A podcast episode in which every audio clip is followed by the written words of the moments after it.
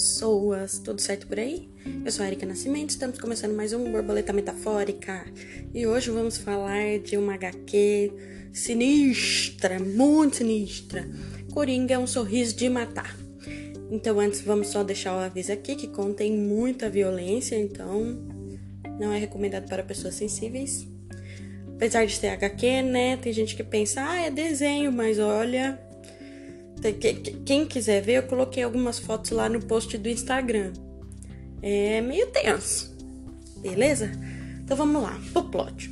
O Dr. Ben Arnell é o atual psiquiatra do Coringa e ele tem certeza que pode curá-lo, mas sua superiora manda ele seguir os protocolos e mudar de paciente em duas semanas, porque ela não quer correr o risco de perder mais uma mente para esse animal. Para quem não sabe, né, a Arlequina, ela era psiquiatra do, do Coringa e ela acabou se apaixonando por ele e acabou ficando doida. ela acabou liberando ele da, do asilo Arkham e cometendo crimes com ele, né? Então por isso que a, a doutora disse isso, que ela não quer correr o risco de perder mais uma mente para ele. O doutor Ben, ele é casado e tem um filho pequeno. Aí uma noite, depois do jantar, tal, o filho dele pede para ele ler uma história antes de dormir. E aí é uma história bem fofinha, até aparece na HQ uns desenhos bem bonitinhos, bem infantis. Só que aí o Dr. Ben começa a estranhar o rumo da história, porque era uma vila feliz. E aí chegou o Dr. Sorrisos. E aí parece que tá tudo bem, mas de repente o Dr. Sorrisos tá com uma serra elétrica e pede pros bichinhos da Vila Feliz chegar perto dele. E ele mata os bichinhos com a serra elétrica. E aí o Dr. Ben pega e fica assustado. Nossa, que que é isso? Aí ele não conta essa parte pro filho. Ele fala, ó, oh, filho, tá na hora de dormir, boa noite. Aí o filho, ah, pai, mas você tem que ler, ler até o fim, você prometeu. Ele falou, não, não vou ler não, boa noite. E aí ele fica, gente, mas... Né, ele fica encucado, né? O Dr. Ben, fui eu que trouxe essa história em quadrinho pra, pra cá. Ele não lembra como é que aquele livro foi para lá. E enquanto isso, ele continua fazendo né, as consultas, terapias com o Coringa.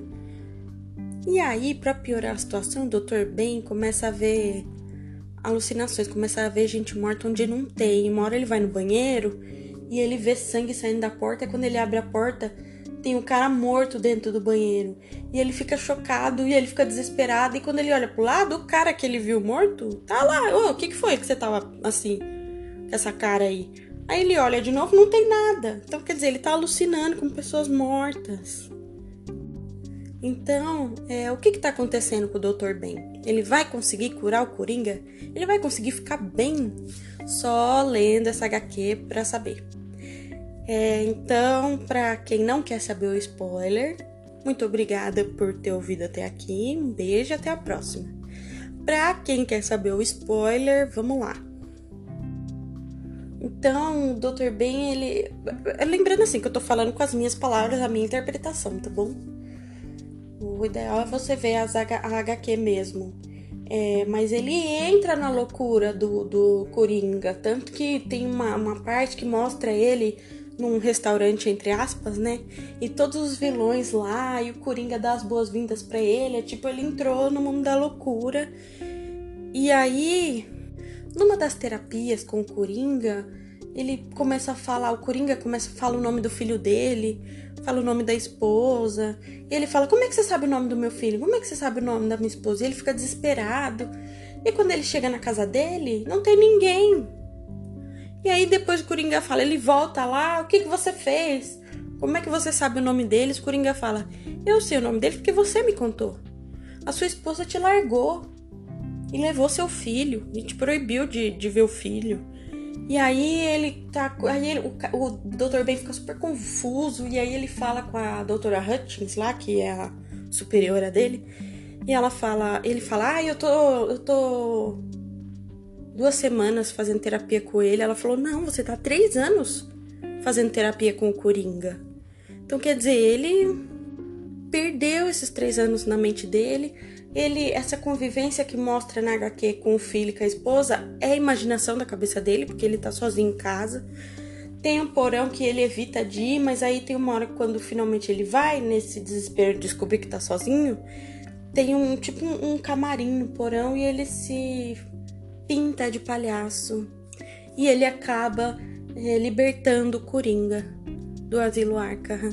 E aí, depois que ele ajuda o Coringa a fugir, o Coringa fala para ele, induz ele, né, a matar a esposa e o filho. O Coringa dá o endereço, fala, ó, você tem que ir lá, se vingar. E aí ele vai. E o Batman chega e o Batman acaba impedindo, né? Na verdade, quem acaba impedindo mesmo é o filho, porque o filho chega, ele tá com a arma apontada para ex-esposa. E o filho chega, ai, o, o, sofrimento do filho dele, ai, é de partir o coração, meu Deus do céu. E aí o Batman chega e impede tudo. E no final das contas, o Dr. Ben vai pro asilo Arkham, ele acaba preso lá. Ainda tem mais coisa, né? Eu contei muito por cima, né? Fala um pouquinho da infância do, do, do, do Batman. Esse Doutor Sorrisos tinha um desenho na televisão e, e, meio que faz o Batman criança tentar se ferir, sabe? É um, é um negócio meio sinistrão mesmo. Mas aí você vendo a HQ, você vai entender melhor. Né? O Batman acaba sendo afetado também mas ele consegue lutar contra a mente dele e ele meio que se recupera, dá a entender isso, né? Ele consegue ir para casa dele e tentar focar, sabe assim? O que, que eu tenho que fazer agora?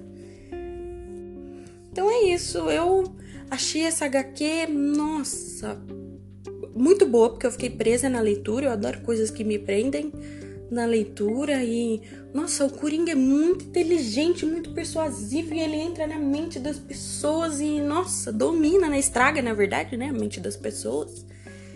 O Dr. Ben, para mim era um bom homem, era pai, tinha uma esposa, né, amável e Aí também fica a dúvida, né? Será que o Coringa tem todo esse poder de estragar a mente da pessoa? A pessoa já tinha um uma tendência homicida que estava bem escondidinha e ele resgata isso. É para se pensar, né? Porque é muito poder pra uma pessoa só, né? E podia usar pro bem, né? Já pensou se o Coringa usasse esse, todo esse poder de persuasão dele para pra tratar todos os presos, tratar todas as pessoas. Ninguém vai, vai, vai matar, nem vai roubar, hein? Porque põe ele na televisão para falar para todo mundo. Coringa falando para todo mundo, ó, a partir de hoje ninguém mais rouba, ninguém mais mata, porque eu sou muito persuasivo, tô falando pra vocês não fazer. É pronto, ninguém fazia e pronto, olha que beleza. Ah, enfim, acho que eu já tô divagando, né? Vou encerrar por aqui, gente. Tem mais. Eu conto mais um pouquinho lá no post do Instagram, quiser dar uma olhadinha lá. Beleza? Beijos, até a próxima.